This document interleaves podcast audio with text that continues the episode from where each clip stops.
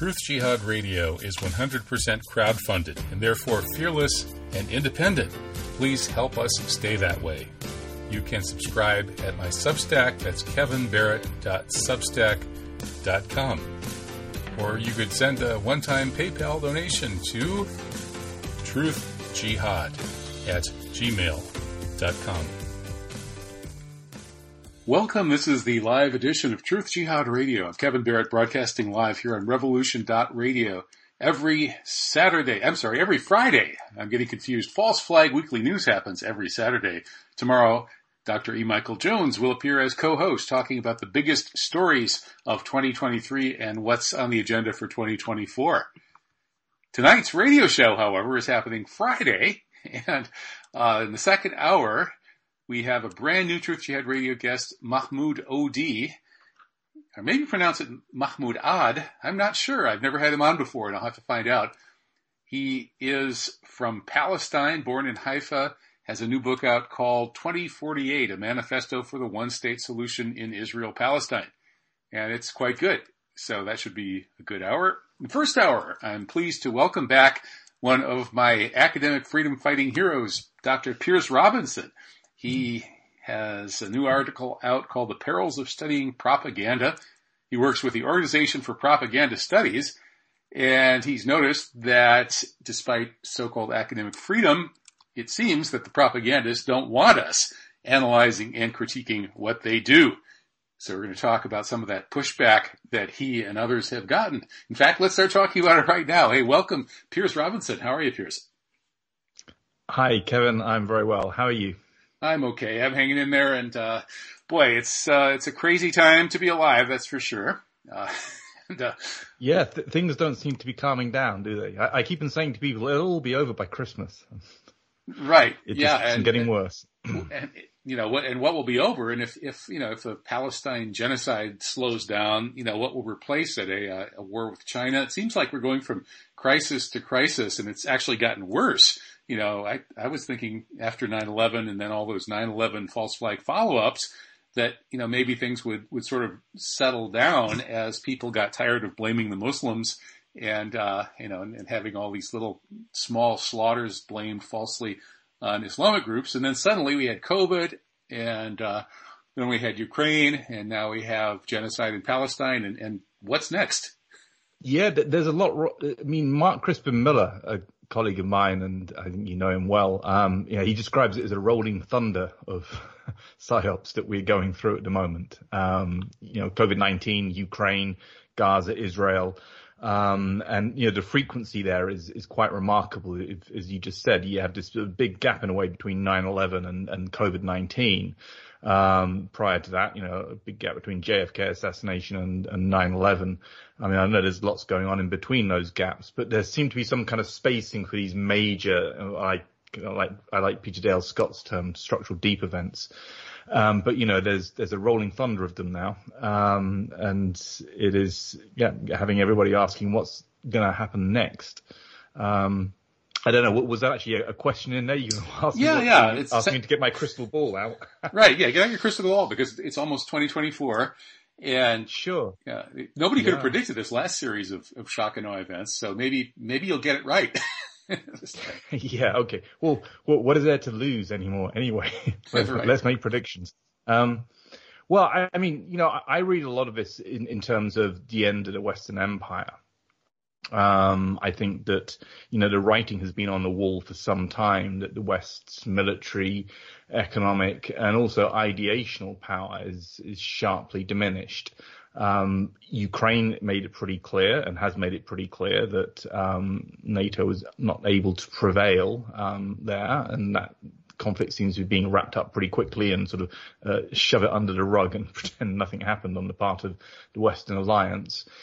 So, you know, military fairly ideational. I mean, you know, I, my, my sense, and then it is my kind of subjective interpretation, but my sense is that, you know, the Palestinians are winning a huge level of global support. and the West is losing an awful lot of credibility for its stance in terms of supporting Israel.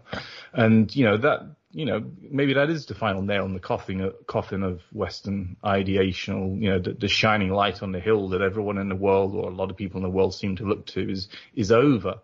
Um, so I, I, see a lot of this as, as yes, as, as, the end of empire and, and for those reasons. Um, but you know what's happening, right? Is that it seems that you know whether you want to call it the military-industrial complex or, or whatever, but the permanent war machine and these these power networks, these power elites who have been pushing this imperialism, they're not giving up the ghost, are they? And I suppose everyone's wondering uh, how far are they going to escalate this? Are they going to create a generalized war across the Middle East? You know, take on Iran? Are we going to come into conflict with China? I mean, you know, how crazy are these people in charge? Um, and you know, I, I think part of me thinks that it's just going to come to an end as a hard stop there, and they're not going to be able to push much harder. And you know, they either risk crazy, you know, ridiculous escalation, which will again just end in failure for the West, or they'll just at some point there'll be enough cracks within the elites. There'll be enough emerging, as it were, elite dissensus that, um, you know, enough people in positions of power will say, look, we need to alter course in the international system. Um, so that's that. I mean, if there's a prediction in it, that's my kind of prediction. I, I think we're coming to an end. I'm kind of hoping that they're not going to escalate into sort of crazy territory. Um, but I think, you know, I think the West is there's a lot of people having to wake up and smell the coffee now across Western elites. So I, I think that's where I see that going. But at the same time, we also have this COVID thing that happened, right? We have this kind of issue over, I mean, you know, there's a number of theories out there, but you know, you have this kind of globalist, technocratic elite groupings coming from the West, but also with, you know, a certain kind of global presence as well, pushing through, you know, these broad drives. You, you, have the pandemic preparedness agenda with the, you know, which is basically a biosecurity regime. You have censorship regimes being rolled, you know, out across the West across Western democracies, uh, Digital Services Act in Europe and, and so on. Um, and, you know, sort of, you kind of wonder, sort of, is, is the Western Empire going to come bumping to an end? You know, and you kind of have this moment to the multipolar world. But as that's happening, you, you then have these kind of power structures emerging at this kind of sort of global level, pushing through, um, yeah, biosecurity regime. That's the only way I can describe it. And biosecurity regimes which uh, don't have a very positive impact upon levels of democracy. Um, so I, I, think that's another little prediction in there. I think that maybe if the Western Empire does grind to a halt finally, um, you know, we're gonna, then going to have a battle to fight on that front. Um, so those are my predictions. okay. Well, you know, regarding the, the biosecurity regime that is coming into place, there's sort of, you know, two different ways of looking at that and of looking at the COVID crisis.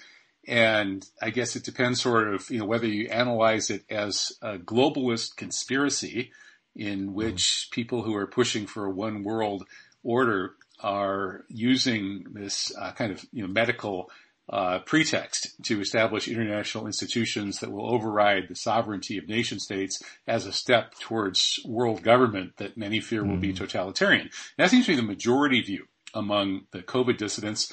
The other view, and I actually lean towards it more in regarding COVID, is that COVID, the whole COVID um, crisis was the product not so much of globalists who are trying to give power to the WHO uh, to erode national sovereignties, but rather, it, I believe it was a neoconservative American military biological attack on China and Iran that was designed to slow China's economic growth or reduce the growth differential between the U.S. and mm. the West versus China.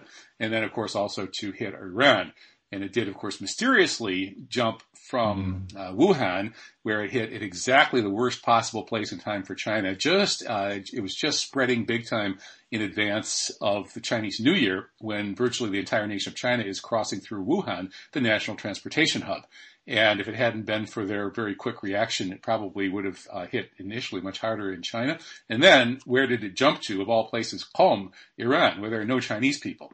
and, uh, and it yeah. knocked out a whole bunch of high level um, Iranian mullahs. So, you know, given that and lots of other things, including proven uh, foreknowledge by the Defense Intelligence Agency uh, that knew it was there would be a terrible pandemic coming out of Wuhan at a time when only maybe a couple of people noticed they had scratchy throats in Wuhan. Uh, I think it's, it's pretty clear what that really was. And so therefore, this, you know, the way we should frame COVID is as part of a world takeover attempt to create a one world government using U.S. and Western military power to defeat all of the independent countries and impose world government from uh, from a, a U.S. military industrial complex uh, and you know Zionist financial regime yeah. kind of power structure. It's not like it, and and the people who actually want real international institutions with power, in my view, are many of them at least are the good guys as people who would like to democratize the United Nations, give it the power to stop the genocide in Gaza and so on and so forth. That's actually a much more reasonable position. And so Soros, who actually leans towards that position in some ways, I, I, I don't like the guy. There are a lot of things about him I hate, but I'm not sure he's really the bad guy here. I think it's the neocons who and the uh, militarists who are who are the problem. So um, you know that I know that that's a minority take among the COVID skeptics. Uh, what do you think? No, I, I, I'm I'm completely with you on keeping an open mind as to exactly where the power axes lie with COVID-19. Um, and I'm, I'm, actually, interesting enough, I'm writing a piece at the moment with Vanessa Beeley on, on kind of like on this issue. Um, well, it is, is, very much on this issue. It's also to do with you know, getting past left-right divide and so on. Um, but it is setting out these kind of broad positions. You do have this kind of globalist world takeover kind of thesis, and then you have you know a, a very plausible and that you described I think fairly well idea that a lot of what we see of COVID-19 is in fact an outgrowth of essentially the Western military industrial complex and its penetration into global organizations. And it is part of, you know, a projection of power. Um, and you know, I'm pretty open-minded. I think where I, I sit on this is, is I try to take a kind of a strictly sort of sociological, empirical view. Is that you know, until we've got the kind of power network analyses done, we need to be relatively open-minded and not sort of sign up to one particular theory or thesis about exactly what's going on. But but I am inclined at the moment with everything I'm looking at with COVID-19 to, to think that this seems to be quite strongly rooted in the West. And I think when you sort of sort of locate that in, in terms of what we know about the Western Empire, you know, distributions of power, both economic, military, changing across the international system, you know, it starts to make, I think, a little bit more sense to think of COVID in those terms. But, you know, I'm not ruling out any of the possibilities at the moment. I think this is one of these, um, as it were, puzzles, which, you know, if you think about it, it takes a lot of work and research and analysis to start to get a clear picture of the power structures and the networks, which which can actually start to give you a clear idea of what's going on and so on in, in this case. Um, and so I think it's good to keep an open mind on that. I, I would do one thing I would say, doing a lot of work with with um, the Panda organization, which is based in South Africa, but which was, you know, initially uh, sort of really science orientated people looking at, at, the virus and so on. What, what is becoming very, very clear that it's the evidence that this was primarily a constructed pandemic, right?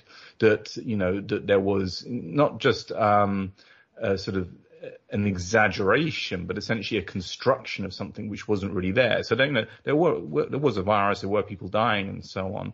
Um, but the kind of manipulation of figures that were going on, um, the use of the PCR test and so on, and what's coming out with a lot of scientists you know, doing these analyses saying, well, look, you, you look at um, the the supposed spread of this condition of this uh, pathogen, and you only see excess mortality kicking off when you actually have lockdowns and changed treatment protocols. and the figures, you know, do stack up in that way. That's what it looks like. So it looks like this is, is a pretty big constructed crisis. Um, you know, for the purposes of power and control, who's who's driving that you know, we can keep an open mind on it and so on. But it's certainly something which is uh, shaping up to look like a very, very big deception, I think, um, in terms of what was going on, in terms of what was presented and sold to people. Um, but but that aside, no, I, I'm I'm you know I'm sort of you know very open to this. Oh, I think it's very important that people, certainly in the COVID resistance, um, keep their eyes open as to you know different possibilities about what has been going on. And I think, you know, for sure, some people clearly, as you say, are in this kind of globalist takeover mode analysis. Um, but at the same time, you know, there's also the thesis you outlined.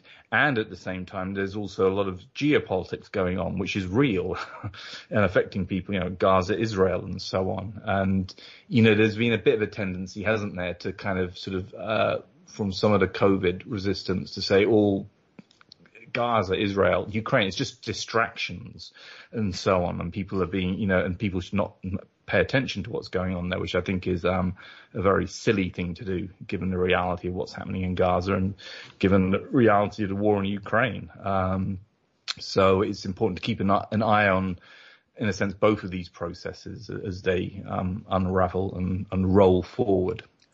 Absolutely. Well, I, I, think you're you're right that the a, it was a constructed pandemic in the sense that what we were being told was obviously kind of a lie from the very beginning, starting with this notion that we have to be terrified of the likelihood of terrible natural pandemics emerging and killing huge numbers of mm. people. You know, we haven't seen anything really like we've seen. Yeah, the flu hits here and there. 1959, the year I was born, was a, a bad flu year, and, and, so on and so forth. But there there hasn't really been a, a major mortality uh, global pandemic since the flu of 1919, and there were very special conditions at that point. Mm. And so when we have been hearing for you know 20 years uh, that, or even more to a certain extent, that it's just inevitable that there's going to be a naturally emerging pandemic that's going to create a terrible threat and kill huge, unprecedented numbers of people. We're going to have to lock down all of society and go to an emergency, yada, yada. This, this obviously is false. And so the question is, well, why are they saying this thing that's obviously false? I mean, the, the odds any given year that there would be a naturally emerging pandemic that would kill huge numbers of people are probably lower than the odds that the sunspots would go crazy like they have like back in the yeah. mid 19th century and early 20th century and fry all of our electronics and create an even bigger problem right? Something like that could happen but the odds are maybe what 1 in 50 1 in 100 or probably less. So why are, why were they harping on that? And I, I think I think it was probably because of advances in germ warfare technology and that what they know is that in fact it's quite likely that artificially constructed pathogens are likely to be a serious problem one way or another. Like, you know, PNAC back in, in 2000 in their Rebuilding America's Defenses document said they, they actually kind of looked forward to the day that uh, race specific biological weapons would become a quote unquote politically useful tool. So they know mm. that, you know, if, and if you read the history of biowar, uh, you know, you see uh, even back as far as World War II, these scientists were killing huge numbers of people and creating these incredibly dangerous lethal concoctions. And with science and biology where it is now compared to World War II, it's kind of surprising that we haven't had even worse uh, things than COVID. But uh, so I, I, think that's what's mm. really so it's really a militarized. It's a military problem. It's not a natural emerging pathogens problem. And the people at the top know that, but they don't want to tell the truth to the public. So they frame it as a natural emerging pathogen problem. But meanwhile, where all the action is, is with militaries and biowarfare. There have been lots mm. and lots of real biowar attacks, uh, mostly by the U.S. that we know about. Uh, and COVID kind of fits in as one of those. And just because it only kills like one in 200 to one in 500 people doesn't mean it's not an incredibly effective economic bioweapon. You kill one in 200, one to one in 500 people in some targeted country and they have to react. They have to lock down, right? I mean, otherwise the pile of corpses will be in, you know, in the millions in a, in a country the size of the United States. So, uh, I, I, think that's the way we need to frame it. And I, I, actually think that the propagandists tried to herd us into this, you know, naturally occurring pathogen versus, you know, globalist. Uh, and it's actually not, it's not, there's no such thing as COVID. There's no such thing as viruses. All of these kinds of approaches, uh, I think were designed to spread chaos and to keep us from noticing that it's really a geopolitical problem based on militarized uh, bioweapons. There is, I mean, there are some scientists who argue that sort of their capability in this territory is far less that there's a real ramping up of this fear of what might happen with bioweapons. And of course, you know, the point with COVID is that, you know, if, and this is, um, making very clear if it was a bioweapon, etc., and it was accidentally released or, or, or whatever, um, you know, it, it did not have a, a particularly destructive effect. Uh, you know, people think that it killed lots of people, but it's not what you see when you look at the figures. You see excess mortality and ill, etc., starting to spike after they lock down and after they change protocols, after they push the old people into out of hospitals into the old people's homes, they shove people onto ventilators and, and so on. All of those protocols, which, you know, were incredibly harmful and so on. So, so this thing that was, you know, whatever this COVID thing is out of a lab or naturally emerging, this thing is, is, is not, um, you know, it's something similar to the flu, which we've all lived with for a very, very long time. Um, I mean, this kind of, I mean, there's a broader issue, isn't there, with, with biological weapons? You know, there's a, there's this question of, you know, pathogens and viruses and so on. Um, but then, you know, there's, you know, all these other kind of ideas about you know, genetic, you know, uh, biological weapons and, and so on. I mean, you know, for sure. I mean, I guess, um, authorities and, and governments can use, you know, develop these weapons and use them, etc.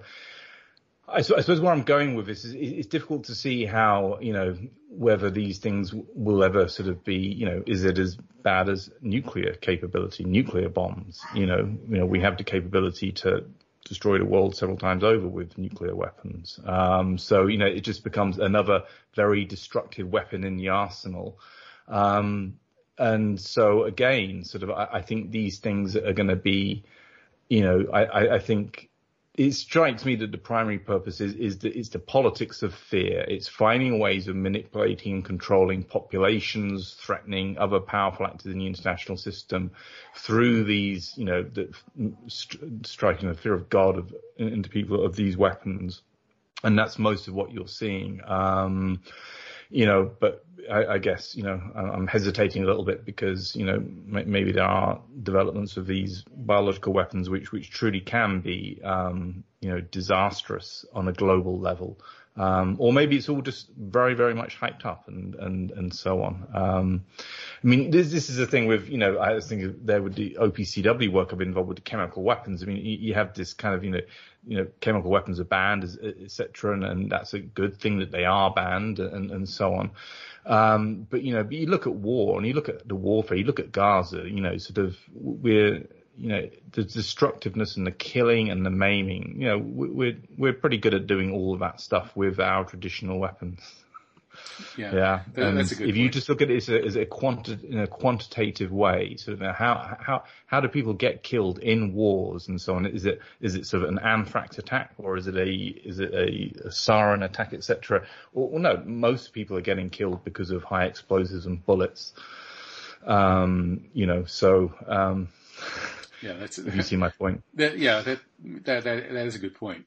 And you know, having sort of, I took a dive into reading up on you know some of the literature of biological warfare during mm. the early COVID period, and it was you know I don't maybe maybe it's not all entirely true, but some of the things that you know I encountered in that literature are, are really pretty shocking, such as the long history of, you know, the U.S. eliminating you know, or way, you know, lowering the output, let's say, of uh, of grain uh, production in uh, the Soviet Union, Eastern mm-hmm. Europe, with uh, biological attacks, uh, the um, killing of hundreds of Cubans with U.S. Biological attacks on Cuba during the Cold War. Cuba has officially accused the U.S. of doing that, by the way.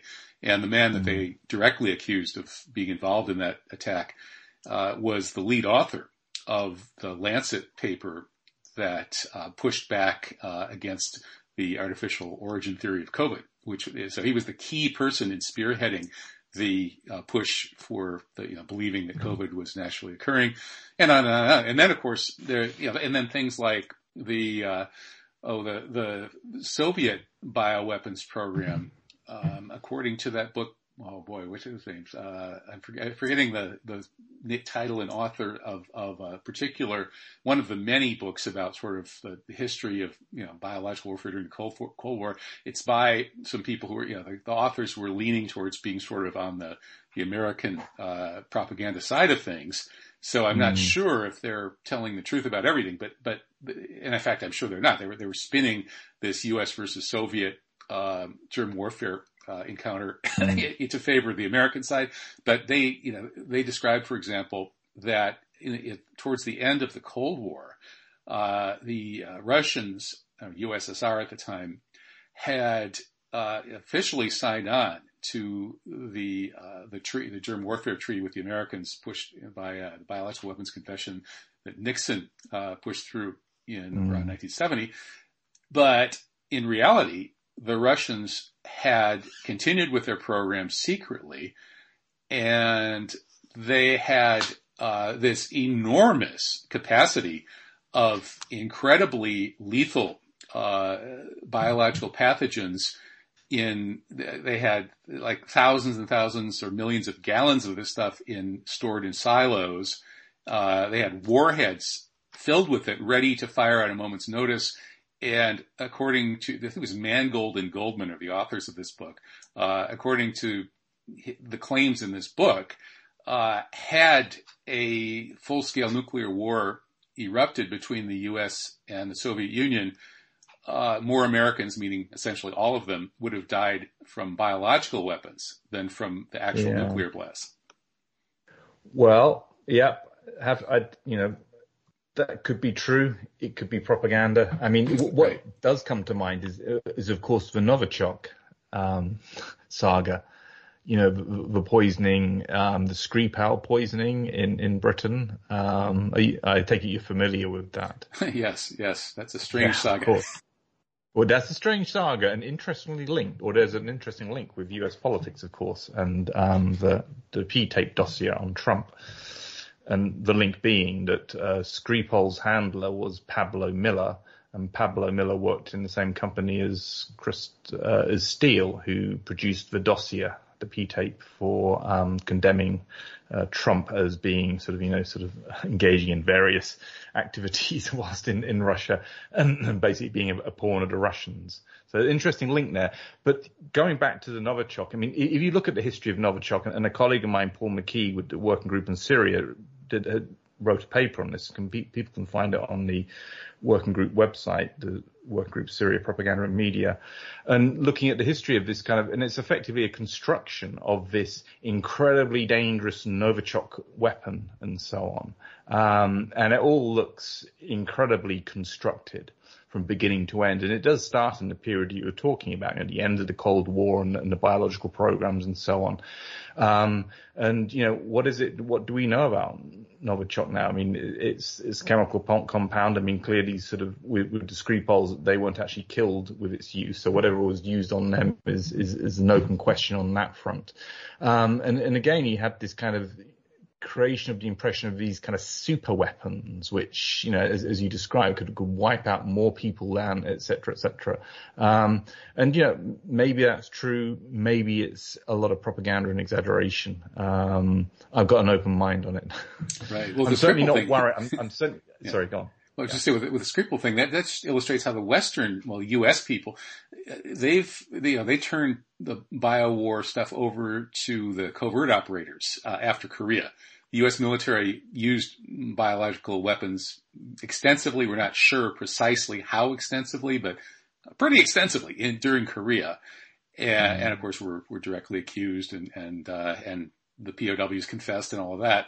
Uh, but then after Korea, it was turned over to mainly the CIA and other uh, covert uh, groups and then it was used in relatively small scale covert stuff. Although I think they taking out the wheat, mm. wheat crops of, of the Russians and the Eastern Europeans that was pretty broad scale, but it was all totally covert. Yeah. It was all CIA. so then when Nixon signed the treaty in 1970, that that the Americans honored the treaty according to various sources, including Mangold and Goldman, and shut down the military side, which had been loading warheads full of incredibly nasty biological stuff and keeping these huge silos full of that stuff. Uh, and then they got rid of the Americans, according to these guys, got rid of that and honored the, the treaty in that sense.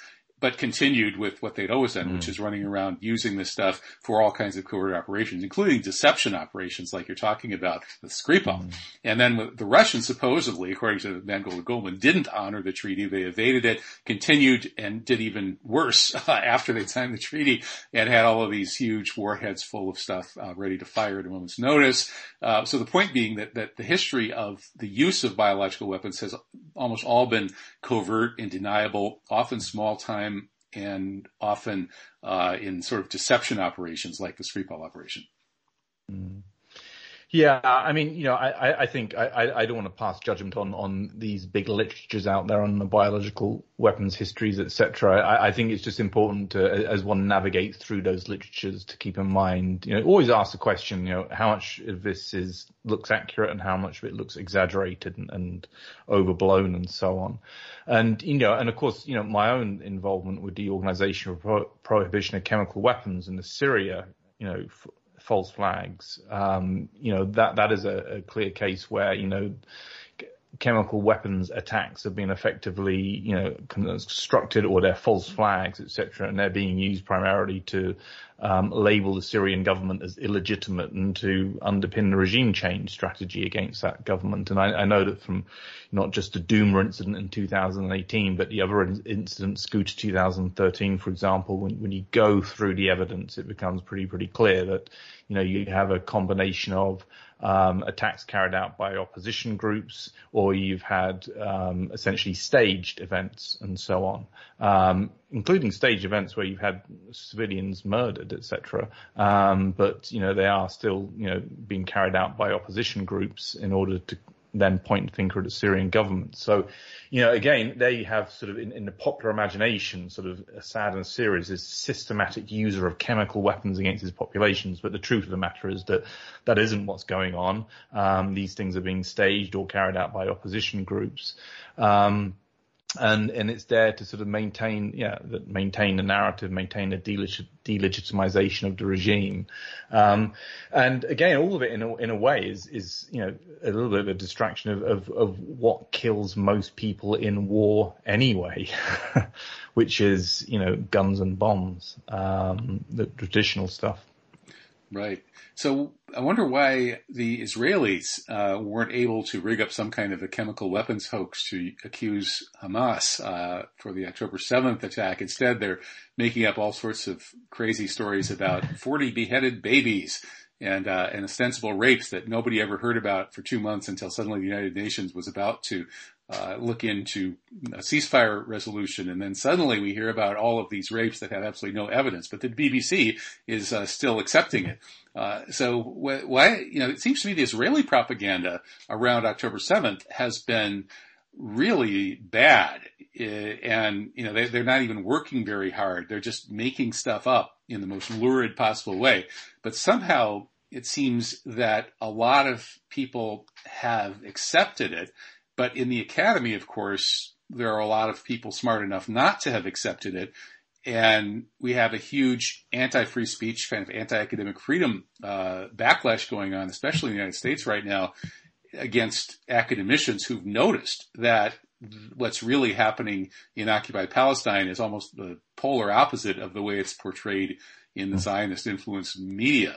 So then we could segue to that a little bit, talk about that propaganda, and then uh, the way I, I guess the uh, which which publication was this the uh, this leading America inside higher ed just uh, reviewed more than a dozen cases of American uh, university professors and and other academicians who've been either fired or punished or um, harassed officially for their free speech activities, basically because they're supporting the Palestinians. Mm. Yeah, I, I, I mean, as you, well, we, we, should we should move on from yeah the chemical weapons. Um, I was going to make a point there, but you know, we, we were we were scheduled to talk about this question of freedom of expression in academia, so we should get on to it before we run out of time.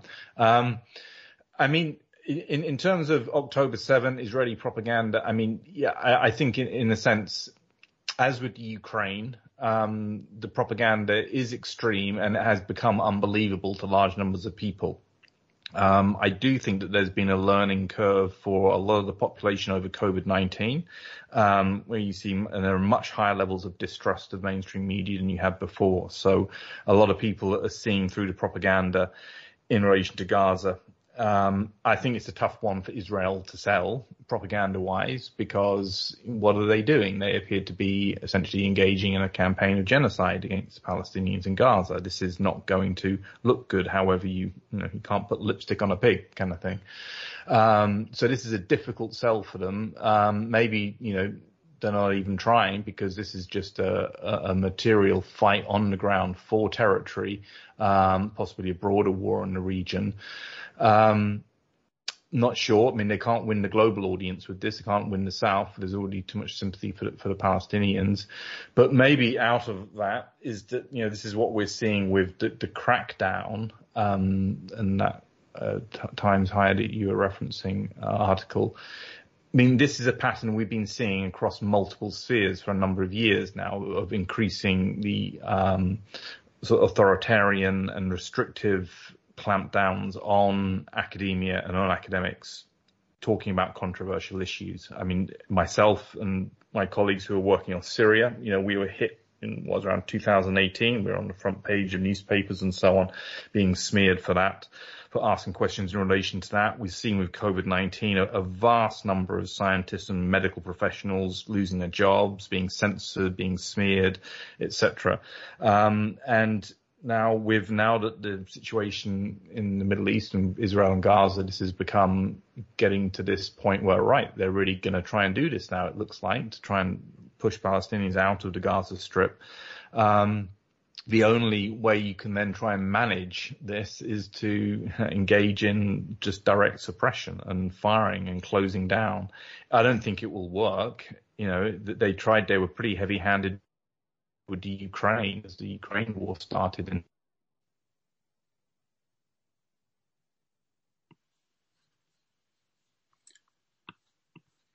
Hello, Piers. Um, I'm not hearing you. I assume that we're still live, and uh, maybe I'll get a message from the studio to see, make sure that we're still live. Uh, interesting. So uh, we've, as far as I can tell, we seem to have. Okay, we've lost Piers Robinson, but we're still on the air. That's interesting. I wonder if there's a particular reason why Piers faded out. Could it be his internet connection. Um, he's just talking about direct suppression.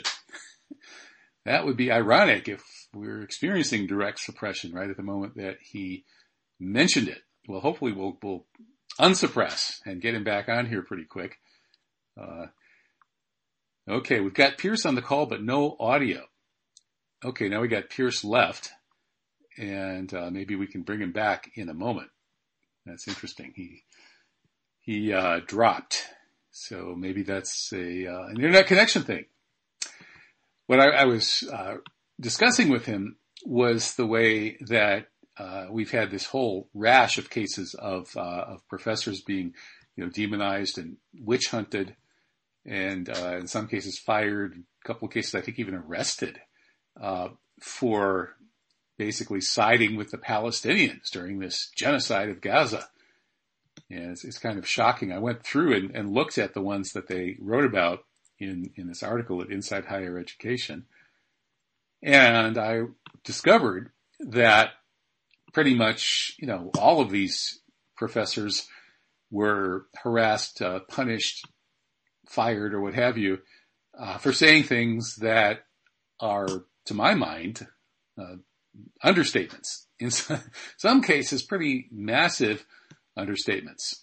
Um, but and, and all, all of this is being pushed by a couple of these academic uh, speech police kinds of groups or thought police groups that are mainly run by the Zionist lobby, the pro-Israel groups. There's a Stop Anti-Semitism campaign, which is really just part of the you know Israeli propaganda axis. They put out an Anti-Semite of the Week award Unfortunately, I don't think I've ever won that, but I'll, I'll keep trying. Uh, and uh, then there's um, oh, Canary Mission, I think it's called, which is another uh, uh, Israeli uh, academic thought police outfit that polices American academics, uh, harasses those that the Israeli extremists don't like. And so those people went into overdrive after this um, October 7th Al-Aqsa Storm operation and then this uh, genocidal Israeli reaction. And so they've been basically uh, harassing anybody in the American Academy that opens their mouth in any way except supporting Israel. Okay, so I I still am the right to Piers here uh, and tell him, hey, you dropped uh, you dropped from Skype. and hopefully he'll uh, email me back and explain what happened. Of course, if his internet's out, maybe he won't. Um, I, uh, I, assume nothing uh, untoward has happened to Piers and or the UK. The Russians do have a submarine which ostensibly can create a 500 foot nuclear tidal wave that's big enough to pretty much uh, end uh, life on the British Isles, but I assume that hasn't happened yet. it's probably something uh, a lot more minor that's uh, that's keeping Piers from discussing the crackdown on academic freedom following the Gaza uh, genocide. So uh, well, I'm waiting to get my email back from Piers. Let's look at some of these cases of uh, people that were harassed over this. Uh, oh, okay. It says Piers says he's back on the call, but when I look at the call, I don't see him. So uh, let's see. I wonder what's up with that. Huh. Okay. How how odd. Okay, he says he's on, but uh, I'll see. Don't see you on the call.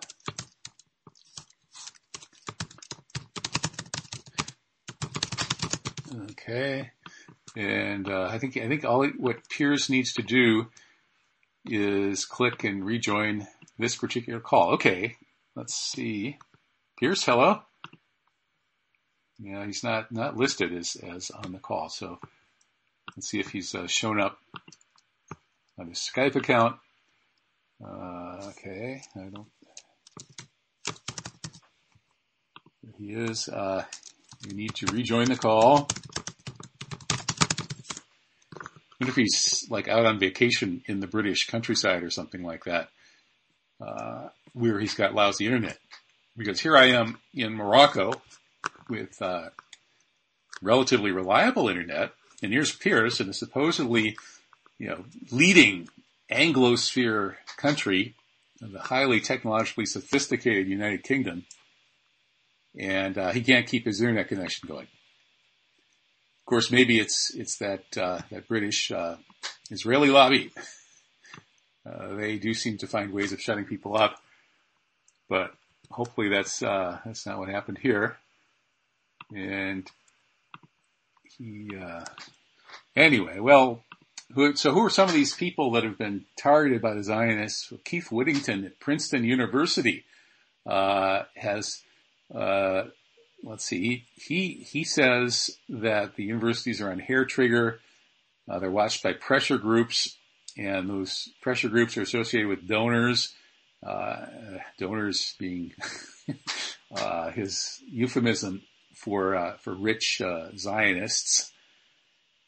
And I won't say what Zionist is a euphemism for. Anyway, uh, Kristen Shahverdian uh, of PEN America uh, has said that there's been a, a, chill cast on speech since October 7th. And let's, you know, if we look at some of the people who've been uh, harassed and fired and so on, let's see, who is there's there's uh, looks like uh, a professor DeCristo of American Studies at the University of California, uh, UC Davis, which is actually where uh, I, I, received a an offer to teach uh, under a uh, that was a Rockefeller or no Ford Foundation grant. Uh, my academic career actually kind of ended mainly because I, I chose not to accept that position. Instead, stayed at the University of Wisconsin, did 9/11 truth work. This was back in 2004 and uh, anyway, here's DeCristo uh, at UC Davis, who was speaking out uh, on, on, Palestine, uh, posting a cartoon and uh, rather emojis that I guess that the Zionists didn't like. Um, and uh, who else do we have here? We we have a long list of these people, like a like a dozen or something. Dr. Abir Abu Yabas at Emory University, uh, who tweeted, "They got walls, we got gliders. Glory to all the resistance fighters." Well, that's uh, pretty much how the majority of the world reacted uh, to Al-Aqsa Storm on October 7th. But I guess you're not allowed to be part of the majority of the world if you're teaching at an American university like Emory. And so he, uh, I think he, he actually was uh, forced out of the university, according to this article at Inside Higher Ed. Um, others include, let's see, who, do, who, who, are some of these other people that have been witch hunted? Uh, Russell Rickford at Cornell University, history professor, who said he was exhilarated by Al-Aqsa Storm, as again, the major, vast, 95% plus of the 2 billion people in Muslim majority countries would, were certainly exhilarated by that, as well as the great majority of people all over the global south, pretty much everywhere but, you know, the US and Europe, and even there, the not so brainwashed people, uh, are always happy to see a, uh, a breakout from the Gaza concentration camp. All right, I got my email from Piers Robinson says he's on Skype. Uh, you need to join the call. There, there is a call, a group call uh, that you need to click.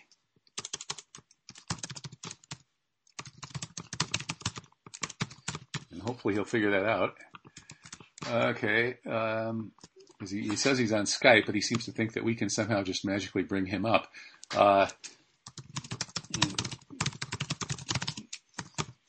you need to click on the Revolution Radio group call. Okay, well, this is the problem with live radio. I can't produce a finished, polished, finished product uh, as easily and predictably as I can if I pre-record these shows. Uh, and problem is that a lot of my guests are, you know, either. Hello. Oh, Piers, you're back. Hey, welcome back. Right. What, what on earth happened there? I have no idea. You, you dropped. Uh, did you, do you have an internet connection that sometimes drops? No, I mean, I, I, I was sitting there, I was listening to you talking, um, and there was nothing, uh, and you couldn't hear me. Oh, you, you, you could hear me through Skype? I, I could hear you through, so I, you, you were trying to, you kept on talking and saying, where are you, Piers? And, uh-huh. um, you obviously couldn't hear me. Um, Right. Yeah, that, that's that's what happens when Skype, I guess, drops. But it's interesting that it dropped without you getting any message telling you that it dropped, or your call disappearing yeah. and you're having to rejoin the call. That's that's very odd. anyway, well, yeah. Ever since Bill Gates and Microsoft took over Skype, it's been weird. Uh, but and uh, anyway, we could have our suspicions about what might be going on. So anyway, I, I, was ranting about all these cases where American professors who are part of the global majority that sides with the Palestinians and actually, you know, basically cheered for the October 7th Al-Aqsa Storm concentration camp breakout. Uh, these, you know, if you, if you take the position of the global majority and essentially the unanimous public opinion of the entire two billion person Muslim majority countries like Morocco, where I happen to live, you know, so basically nobody here in Morocco could go and teach at any American university because their views would be such mm. that they would be fired. So, you know, mm. what kind of academic freedom is that? Well, we've lost we've lost academic freedom in a very big way, and we've lost freedom of expression more generally. Um, you know, things is, and as you know, as as well as you know from your own experience, you know, there's a lot of self censorship in academia, right? You know, sort of people get on in academia by you know jumping through the hoops and you know uh, avoiding the more controversial areas such as 9/11. Um, so there's always been a lot of self censorship, but I, I mean, certainly sort of 2016 onwards when you have this kind of crisis panic over disinformation and fake news, etc., that that has built up into this kind of, and it's created this this mentality, or it's underpinned this underpinned this mentality that um, there's a lot of people who are speaking disinformation out there, and they need to be censored and they need to be removed. Um, and of course, I mean, it's always the case that anyone criticizing Israel was going to be hit with the anti-Semitism card and so on. And that, that's a deliberate tactic to try and shut down debate and criticism, etc. But it's, it's, it's, clearly got worse in the last few years. We've seen that, as I saying earlier, with COVID-19 and, and, and a different issue area in a sense with these medical scientists and so on being suppressed and being smeared, etc. Um, and you, are seeing it happening now over Israel. I don't know how much harder they can push all of this. These are censorship regimes essentially you know, the disinformation uh, narrative which is being used to justify closing people down. None of this makes sense. It completely runs up against all basic principles of, you know, rational debate, uh, freedom of expression, why it's important to allow all people to express their opinions so that you can, you know, you can never be sure you might be ruling out the, the, the one correct opinion, etc. All of those basically basic free speech 101 arguments um, are just being ridden over roughshod by what we're seeing at the moment. Um, and you know, it, it's, it's a very, very bad phase for certainly for liberal democracies in terms of extremely low levels of, of, of you know of freedom of expression. Um, are you still hearing me, by the way? Uh, yes, yes. Uh, you are good. Absolutely. Okay. Yeah. Um, if I don't hear you, I'll just I'm start not, ranting over you. I'm not I'm not being ter- terribly ordered there, but you know, but if you take everything from look at what they're doing to Julian Assange, yeah. And you know he's he's in a prison cell in Belmarsh, and they they want to extradite him to the US and put in jail for the rest of his life, and for reporting on Western war crimes. I mean, you know, they're holding that up as a kind of as the warning to people. Um, and then academics are getting hit and and you know my own colleague um, David Miller was fired from Bristol after a long campaign um, you know pro-Israel lobby trying to get him removed um, and they were successful in the end um, you know this is these are very dark times um, as I say, I, I, have this kind of feeling that I just can't carry on much longer. I know so many academics now who are out of the system and people who are setting up, you know, alternative academic spaces, even new universities being set up and so on in recognition that we're just in this period of time where people are just you know being blocked from expressing legitimate important opinions on a whole range of issues you know whether it's Israel Gaza 9/11 Syria COVID-19 etc all of these things the assassinations as well that's the other big one in terms of western history. Going back to JFK um, but they can't, you know, they can't plug the gaps anymore. Is my feeling on all of this. And you know, the JFK assassination. I mean, you know, obviously Kennedy's um, uh, his position on Israel and Gaza has been unimpressive, and that's me putting it politely. But you know, he was openly saying that the CIA killed his uncle. Um, so that's part of the American elite being very open about what happened back then. All of this stuff, you know, is getting out there into wider circulation. Whatever attempts are being made to shut down and censor people, fire academics. Mm-hmm. Well, here, let, let me just, in a way a sign of weakness. Let me jump yeah, in there for a second because it's. I thought it was interesting that uh, Oliver Stone just gave an interview in which he uh, raised the issue that Israel very likely had a hand in killing John F. Kennedy because Kennedy was trying to shut down their nuclear program. And that, of course, was the thesis of Michael Collins Piper's uh, book, Final Judgment, and since then, uh, Laurent Guyénot, the French historian, among others, has worked on that thesis. And it does strike me, it, I find it actually quite persuasive. Um, and I, I wonder how we can explain, um, even when Oliver Stone, who made a JFK assassination movie funded by uh, Arnon Milchan, the the man who a billion Israeli billionaire Sayem Mossad agent who stole helped steal American nuclear weapons to give to Israel. Uh, and he's even admitted that. He was the man who produced and funded JFK, the movie directed by Oliver mm. Stone, and made sure that there was no hint whatsoever of the Israel did it thesis in that movie. But now Oliver Stone is admitting that yes, yeah, Israel maybe did it or had a hand in it. And uh, meanwhile, RFK Jr., who's mm, speaking so sensibly and courageously on so many issues, is uh, taking an extremist pro-genocide, you know, Likud kind of, you know, ultra-racist Zionist line, even though it's very, very likely that Israel killed his father and his uncle. I mean, who else is going to pick use a hypnotized Palestinian patsy for goodness sake?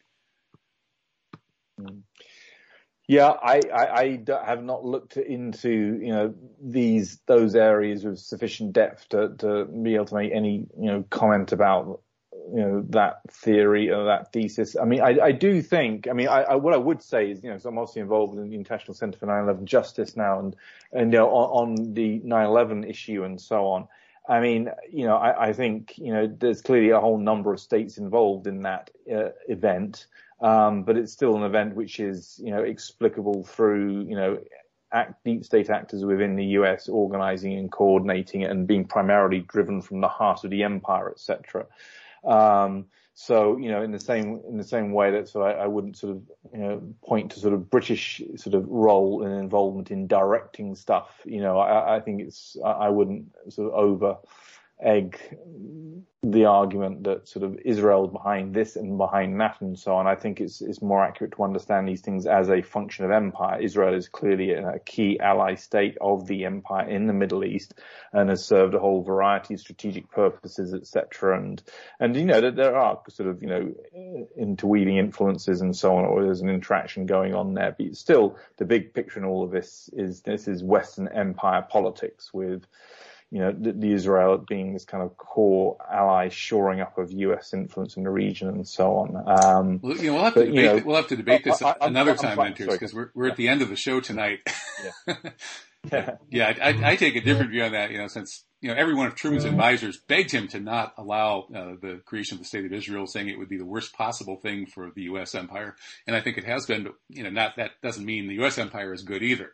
In any case, we'll have to take that up another time because we're at the end of the show. Well, thank you, uh, Dr. Piers Robinson. I appreciate your brilliant work uh, and courageous work in standing up against the propagandists from within the academy. It's getting harder and harder to do, do it. God bless. Listen, revolution. Okay, take care. Bye bye. Message.